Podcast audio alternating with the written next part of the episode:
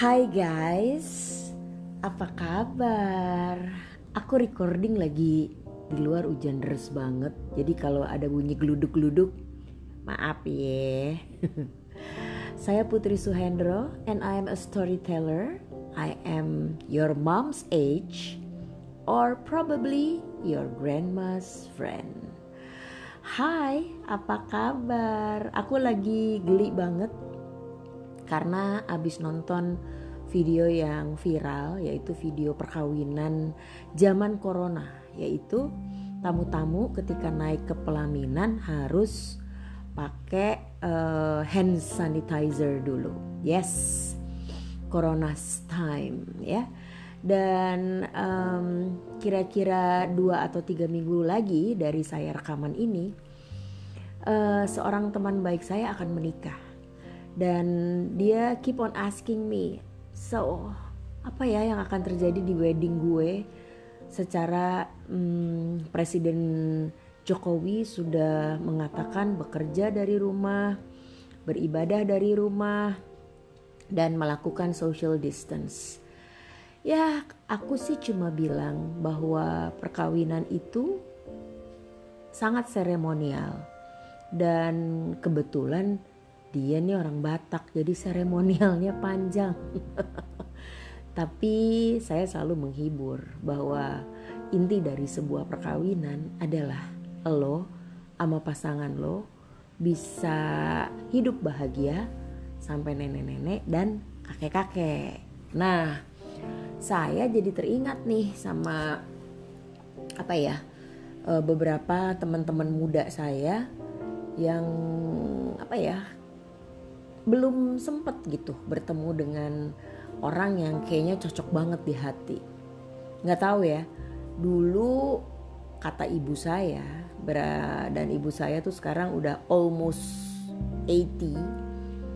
Dia tuh dulu bilang bahwa begitu dia umur 20 ibunya udah ribut untuk dia menikah dan akhirnya dia menikah di usia 21 di zaman itu sih telat banget gitu. Nah di zaman saya standar menikah itu umur usia 25 tahun. Sampai saya tuh punya temen yang begitu dia umur 25 dia belum ada pacar panik. Sehingga begitu ketemu sama satu cowok kenalan dua bulan langsung menikah. Tapi bahagia sih sampai sekarang ya.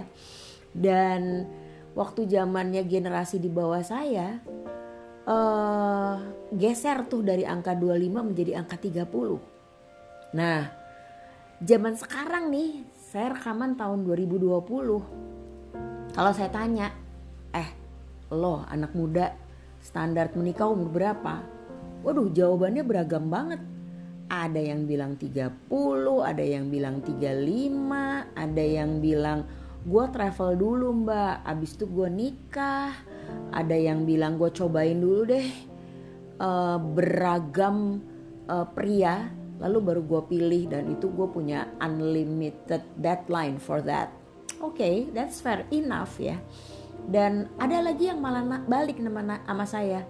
Mbak emang harus ya menikah? Waduh. Saya jadi speechless juga dan saya mulai berpikir mungkin orang setua gue nggak boleh terlalu banyak kepo kali ya Nah, ada juga yang nanya, what do you think? Menurut Mbak Putri, uh, idealnya umur berapa? Nah, saya itu kalau ditanyain pendapat ya, saya cuma bisa bilang bahwa hidup berpasangan tuh udah ditulis oleh kitab agama mana pun. Terus kalau nggak ketemu pasangan gimana? Aku juga nggak pernah baca di kitab apa pun bahwa kita nggak bisa masuk surga nih kalau kita nggak punya pasangan. Gitu. Eh untuk bagian ini you can correct me if I'm wrong ya. Dan saya banyak banget yang melihat bahagia menikah. Tapi saya juga banyak banget melihat begitu dia menikah dia tidak bahagia. Nah menurut aku sih hidup tuh memang tugasnya mencari titik bahagianya di mana kalau bisa menikah dan bahagia, wah, that's perfect man, ya. Itu luar biasa. Tapi kalau nggak bisa, gimana? Kalau nggak bisa menemukan pasangan, Hmm, aku nggak tahu ya.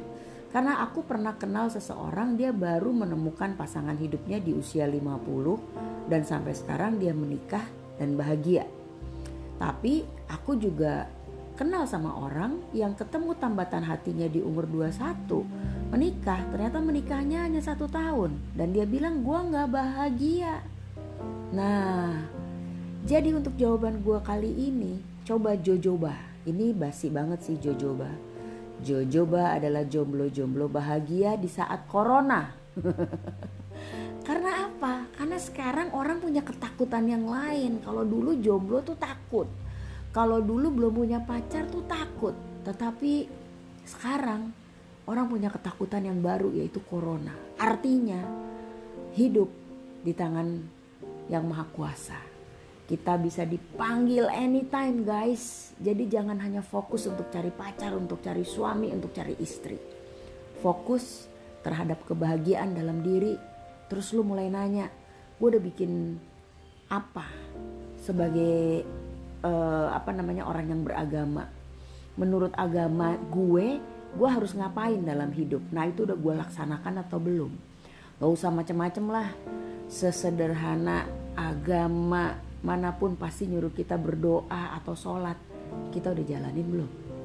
Kemudian kita harus lapang dada terima kondisi kita dan selalu bersyukur karena ada corona yang bisa merenggut kehidupan kita anytime. Nggak kelihatan. Kumannya kecil banget cuy. Dan kita mau periksa apa pun di mana pun if you have it you have it. If you don't have it you don't have it. So sekali lagi jojoba corona.